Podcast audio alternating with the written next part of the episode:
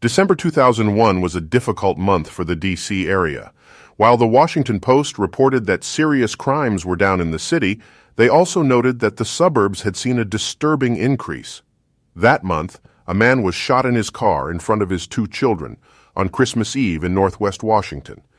He was sitting outside a church when a gunman walked up and pulled the trigger. In the same area, a man was fatally stabbed in his home, while in southeast Washington, another man was shot outside a shopping center. In nearby Virginia, the shocking death of a prominent scientist made headlines around the country. Robert Schwartz, 57, was nationally renowned in the field of biometrics and DNA research. The Associated Press's Matthew Barakat reports that Schwartz had been working for the past 15 years on DNA sequencing analysis at the Center for Innovative Technology in Herndon, Virginia. Ironically, while the discovery of DNA identification in the 1980s revolutionized crime investigation, especially for extreme crimes such as rape and murder, Schwartz himself fell victim to one such incident. On Monday, December 10, 2001, Schwartz did not show up for work. His coworkers phoned a neighbor to check on him. He had lived alone since his wife had died and was usually quite punctual, so they were worried. They had good reason to be. His corpse was found face down in his log and slate farmhouse situated near Hamilton, which was around 40 miles west of Washington, D.C.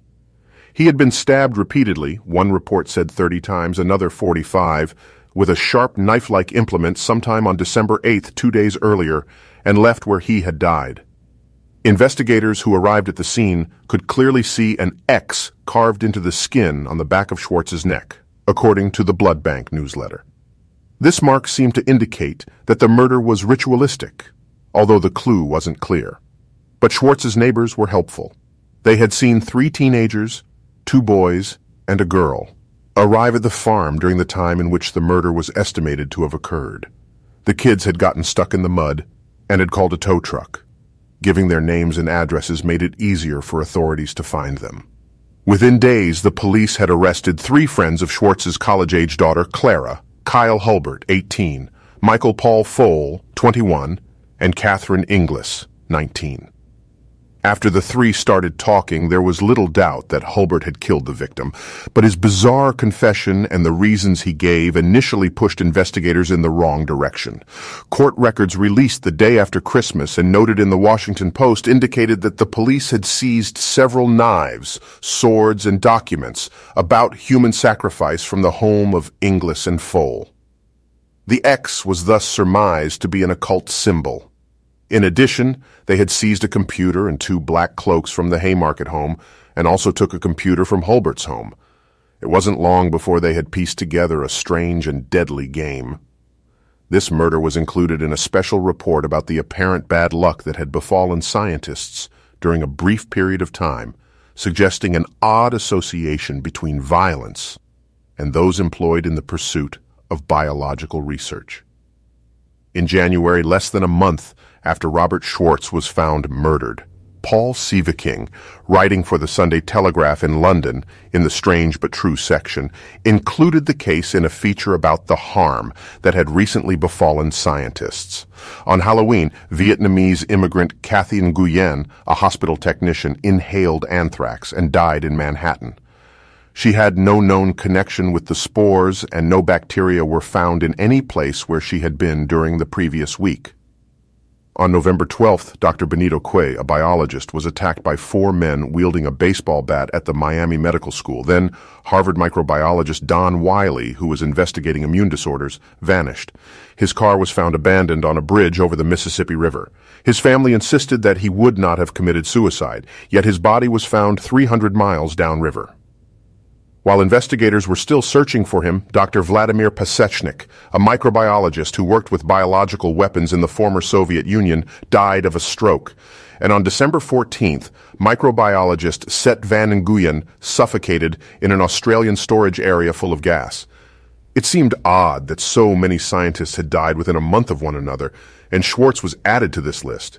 As a murder victim, his case was among the most dramatic. Sieveking ended the article on a suggestive note. It is possible that nothing connects this string of events, but as with the deaths between 1982 and 1988 of 25 scientists connected with the defense industry, many of which were bizarre or mysterious, It offers ample fodder for the conspiracy theorist or thriller writer.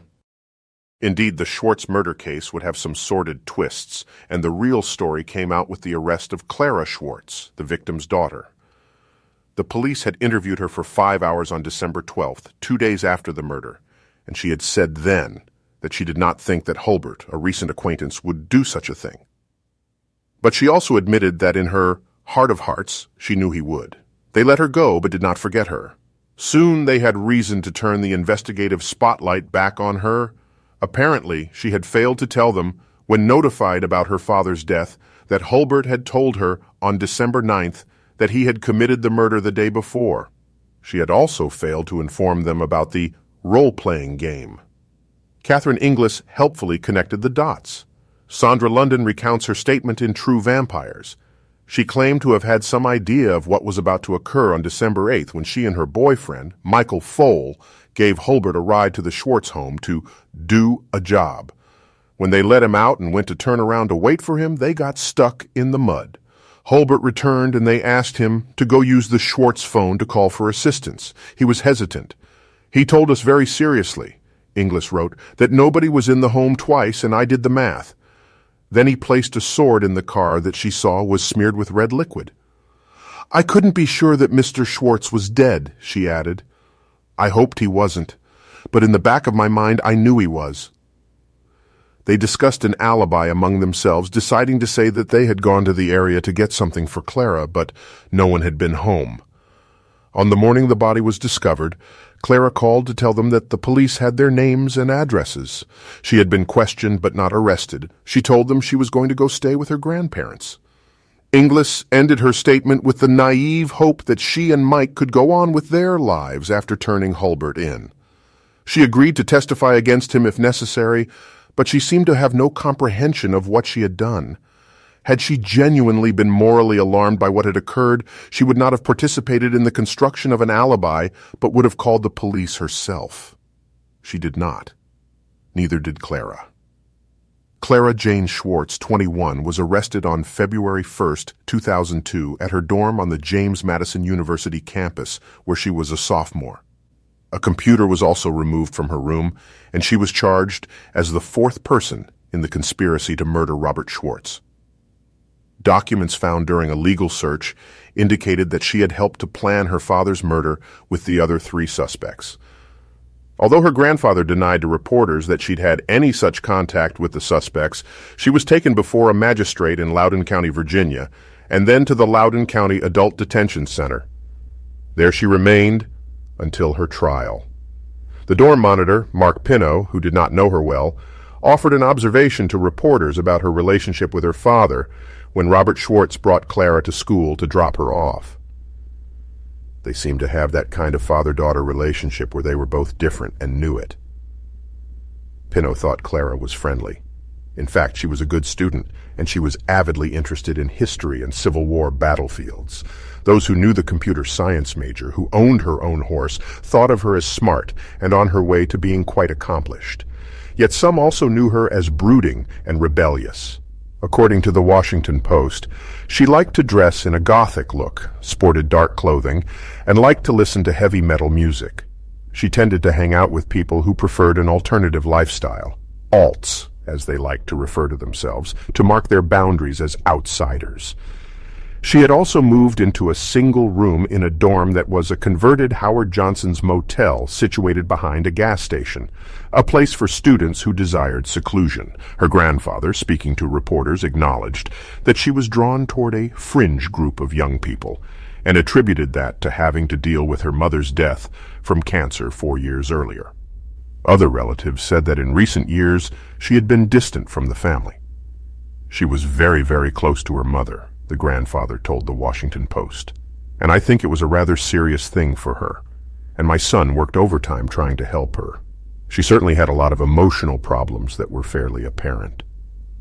Reporters sought out an attorney whom Clara had retained directly after the murder when the police first started asking questions, but he indicated that he was no longer in her employ. When questioned about the arrest, the police would not offer a motive. Relatives insisted that Schwartz had been a devoted father who talked often of his three college-age children. Yet when the news of Clara's arrest was reported, the Associated Press included an interesting item.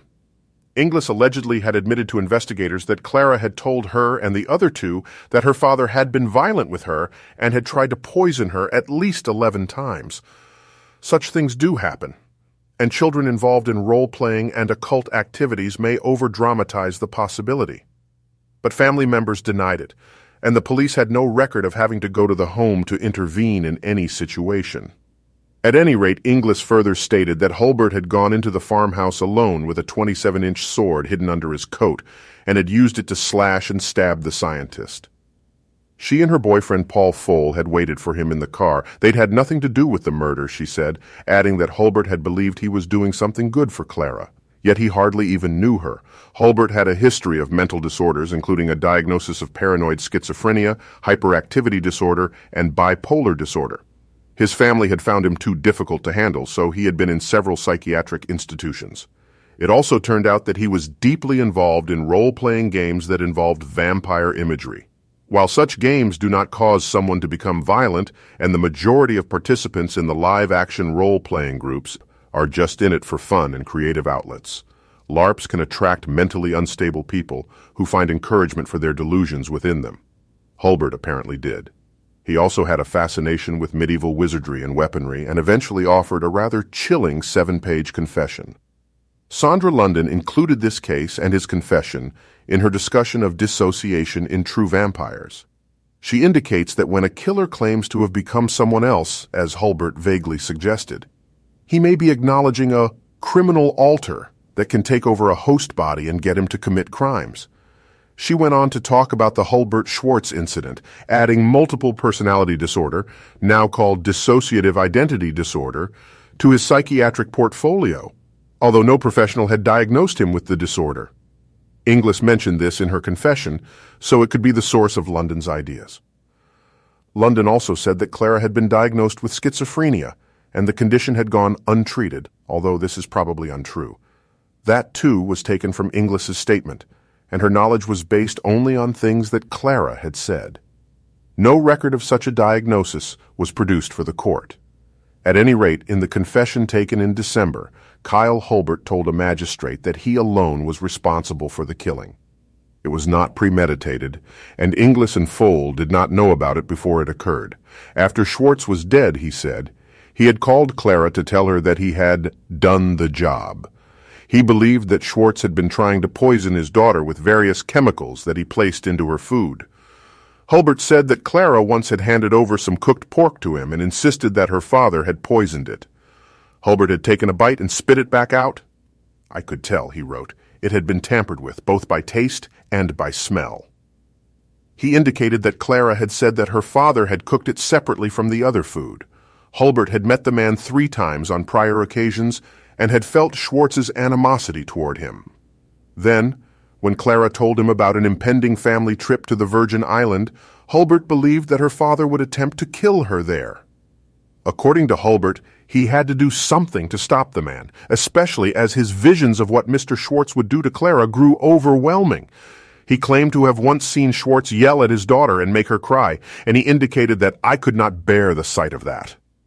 One newspaper story stated that Hulbert claimed to be a vampire, but that he heard the voices of entities named Saba, Nicodemus, and Ordog, instructing him to kill only for a just cause. Thus, saving Clara became his driving purpose. He had seen Schwartz actually serve a pork chop and lemons to her on a prior visit, so those had become symbols to him of the way the man was poisoning her. Hulbert also indicated that he planned to say that demons had told him to do the killing. That way, Clara would be spared should the plan be discovered. So on December 8th, Hulbert knocked on the door to the Schwartz home. In his confession, he described exactly what had taken place. Robert Schwartz answered the door, and Hulbert asked if Clara was there. When told she wasn't, he asked if he could get her number. Schwartz invited him in. Hulbert used the bathroom and then followed the 57-year-old to the dining room and confronted him. Hulbert accused him of abusing his daughter and he believed he saw guilt in the man's eyes that amounted to a confession. The man had smiled, he said, and then had backhanded him, which cut him over the left eye. That had triggered the attack. Hulbert said that he did not remember carving an X on Schwartz, and investigators concluded that it was probably an incidental slash mark rather than something ritualistic. But Hulbert insisted that if he had not seen the clear evidence of the man's guilt on his face, he would have allowed Schwartz to live. Using the sword to slash and stab, he brought Schwartz to his knees, although the dying man continued to try to defend himself. Somewhere in the back of my mind, Someone laughed at a fool who would grab an attacker's blade, Hulbert said. Hulbert stabbed Schwartz and felt his grip loosen. I told him to back off and let me pass. He claims that Schwartz just grinned at him. Schwartz came at him again, and he got some of the man's blood in his mouth. It drove me into a frenzy, he said. He just kept stabbing and stabbing the man in the back. Hulbert then described Schwartz's last moments, saying that Schwartz had looked up at Hulbert and asked, What did I ever do to you? With that, Hulbert delivered the final blow, killing him. When I returned to the state of mindfulness and sanity, Hulbert wrote, I was drawing the sword from his back. He rinsed the weapon off, turned off most of the lights in the home, and went to find his friends. One of his voices instructed him to leave quickly, he wrote, because the victim's soul had already departed. Hulbert closed his confession with the belief that he had saved Clara and whatever happens to us, we will survive. Then he had signed it with Demon and offered an apology to the Schwartz family, asking their forgiveness. When attorneys were assigned, they told the press that whatever Hulbert may have said was unreliable due to his mental illness. Hulbert's father echoed that, insisting that Kyle had viewed the incident as part of the game. He apparently had stopped taking his medication due to money problems just a few days before the murder. Clara Jane was arraigned on February 5, 2002, as her older brother and sister watched in grief and horror. In a quiet voice, she requested a court-appointed lawyer to defend her against the charge of first-degree murder. Her arrest was the culmination of a two-month investigation that included an analysis of coded emails and instant messages among the four friends regarding Clara's alleged domestic situation. Clara had kept them in a file labeled UW People for Underworld in her dorm room. The investigation also involved interviews with all four of them and written statements from three. As the details came out, it seemed that Clara had told the others that her father had tried to poison her, and she thought her life would be better if he were eliminated. When Clara wanted to talk about murder in these messages, she used the word Tay, and she referred to her father as OG, old guy. In other words, her premeditation was fairly elaborate, although she told reporters that she thought Hulbert was just joking when he said he would do it. Yet she also admitted that she had believed that he actually would. And in one message, as reported in AP, she said that all I ask is that it not trace back to me. In March 2002, a grand jury reconvened to consider the case. They indicted Clara on charges of first-degree murder, conspiracy to commit murder, and solicitation to commit murder. One of these latter charges focused on time periods from June to November and November to December, which involved two different people whose identities were made clear during her trial. Clara's attorneys, who insisted that it was not possible to enter into a conspiracy with someone who would be considered insane, were frustrated that the prosecutors had no unified theory about the incident and said so to reporters. The Loudoun Deputy Commonwealth's Attorney Owen D. Basham hinted otherwise but would not give a specific comment. The other three defendants had been indicted as well on charges of first-degree murder and conspiracy to commit murder. Only Inglis was being considered for a deal because she seemed the least involved and she was willing to testify against the others. According to the Washington Post at the end of March 2002, Clara had been searching for several months for someone to kill her father. She met Kyle Hulbert in October at a Renaissance festival in Crownsville, Maryland, and managed to convince him to do the noble thing for a damsel in distress. They developed a close relationship, which he affirmed in his confession, that inspired him to feel protective of her, as a brother to a sister. Clara sent Hulbert a check for $60 on the night before the murder via overnight delivery. She apparently told detectives it was for Hulbert to be able to pay for gas to get to the farmhouse, gloves to prevent him from leaving fingerprints, a cap, do-rag, to prevent him from shedding hair that might be found and link him to the scene, and rags to clean up any potential trace evidence.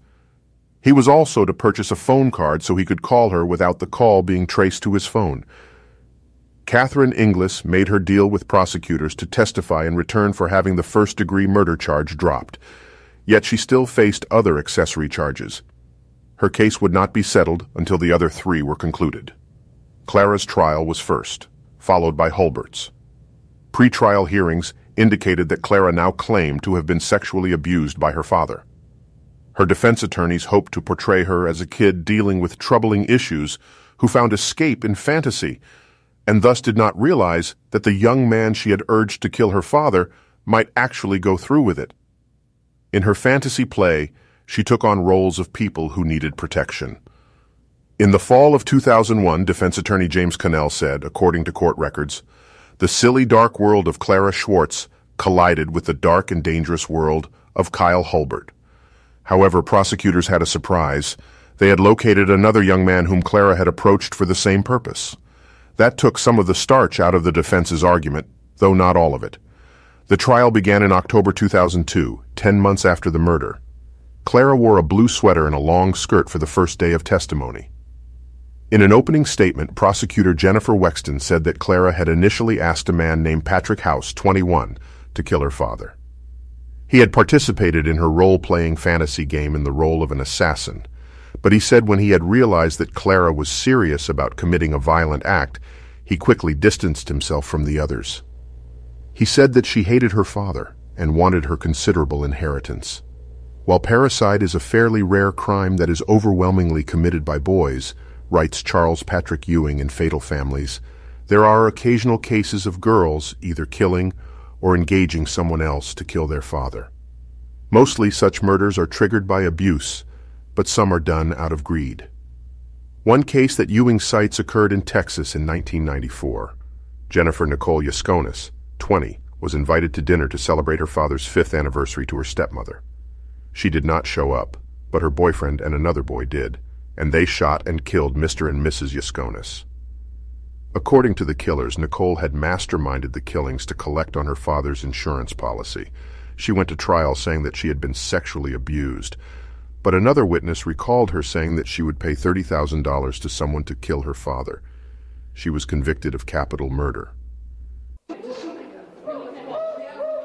For Catherine Yaskonis, two years of tragedy came crashing down in a single moment. The moment she learned her granddaughter, Jennifer Nicole, was guilty of plotting the murders of her son, Robert, and his wife, Aletha. We've all felt that she had something to do with it all along. In fact, I was convinced the night I supposedly notified her after the police notified me. Nicole's attorney says she is a victim of sexual abuse and a victim of a twisted boyfriend, Jeremiah Wetmore, who took her jokes about killing way too far. He's just a psychopath, and he, he showed it in the stand. It was the most eerie testimony I've seen in 20 years of trying lawsuits. But a jury disagrees, saying even though Nicole didn't shoot her parents, she is just as guilty as Wetmore and another friend, Michael Heath, for plotting the crime. She didn't pull the trigger, but she triggered the man. The case of Clara Schwartz was similar but a bit more elaborate. Patrick House had briefly dated her prior to the killing of her father. He described the fantasy game called Underworld that Clara had invented. She had played a character called Lord Chaos, and he had been an assassin. Clara referred to the victim in the game as Old Guy, her evil father. She ordered House to kill him as part of the game, but eventually he found a way to put her off until he could extricate himself from the role. That's when she turned to Kyle Hulbert, whom she met shortly thereafter. He was called on to testify but invoked his right against self-incrimination and did not take the stand. Nevertheless, his written confession was allowed in as evidence. In addition, a document found in Clara's room dated December 8th appeared to thank her cohorts in coded language for their part in the act. The defense attorneys jumped into action. They tried to make House appear as out of touch with reality as Hulbert was, hoping to show that both young men had misunderstood what she had said. One attorney got House to admit to his belief that dragons were real and had lived during the times of King Arthur. He also indicated that he believed in casting spells. He had cast one to protect himself against other people's magic, using salt, sanctified water, and a candle. The jury was now exposed to a boy, one who had some pretty strange beliefs of his own. Defense attorneys also used school psychologist Kathleen Auks to shore up their argument. She addressed the psychological problems that Holbert had in a way that affirmed that he could have misinterpreted what Clara actually wanted. Yet the prosecution had another witness as well. A friend of Clara's who said that Clara had mentioned on several occasions that she wanted her father dead. Catherine Inglis, too, added that she had witnessed a conversation in which Clara had angrily described her father's abuse. On October 15th, after a week of testimony and only four hours of deliberation, the jury convicted Clara of first-degree murder. The prosecutor asked for a stiff sentence, but the defense cited mitigating factors in light of Clara's testimony about abuse. The jurors recommended a 48-year prison sentence. Judge Thomas Horne scheduled the formal sentencing for January 21st. The defense tried to delay it, pending a psychological report on Holbert, but this motion was denied. Nevertheless, sentencing was delayed into February so the judge could examine the defense's notion that the prosecution had not turned over evidence they possessed of actual abuse of Clara Schwartz. The defense also wanted to file a motion based on an interview with one of Clara's high school teachers that her father had verbally abused her. The teacher thought that Schwartz had more or less abandoned the girl and that the two had often engaged in serious arguments. Clara's sister acknowledged that the two had had a stormy relationship, especially when they lived together alone in the home during Clara's senior year. In a last-ditch effort, the defense attorneys argued that Clara's actions were the result of hyperthyroidism.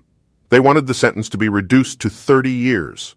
On February 10th, after the judge decided that the defense's motion issue about abuse would have had no effect on the verdict, he sentenced Clara Schwartz to 48 years in prison, meaning she would be released when she was 68, with a possible reduction to age 61.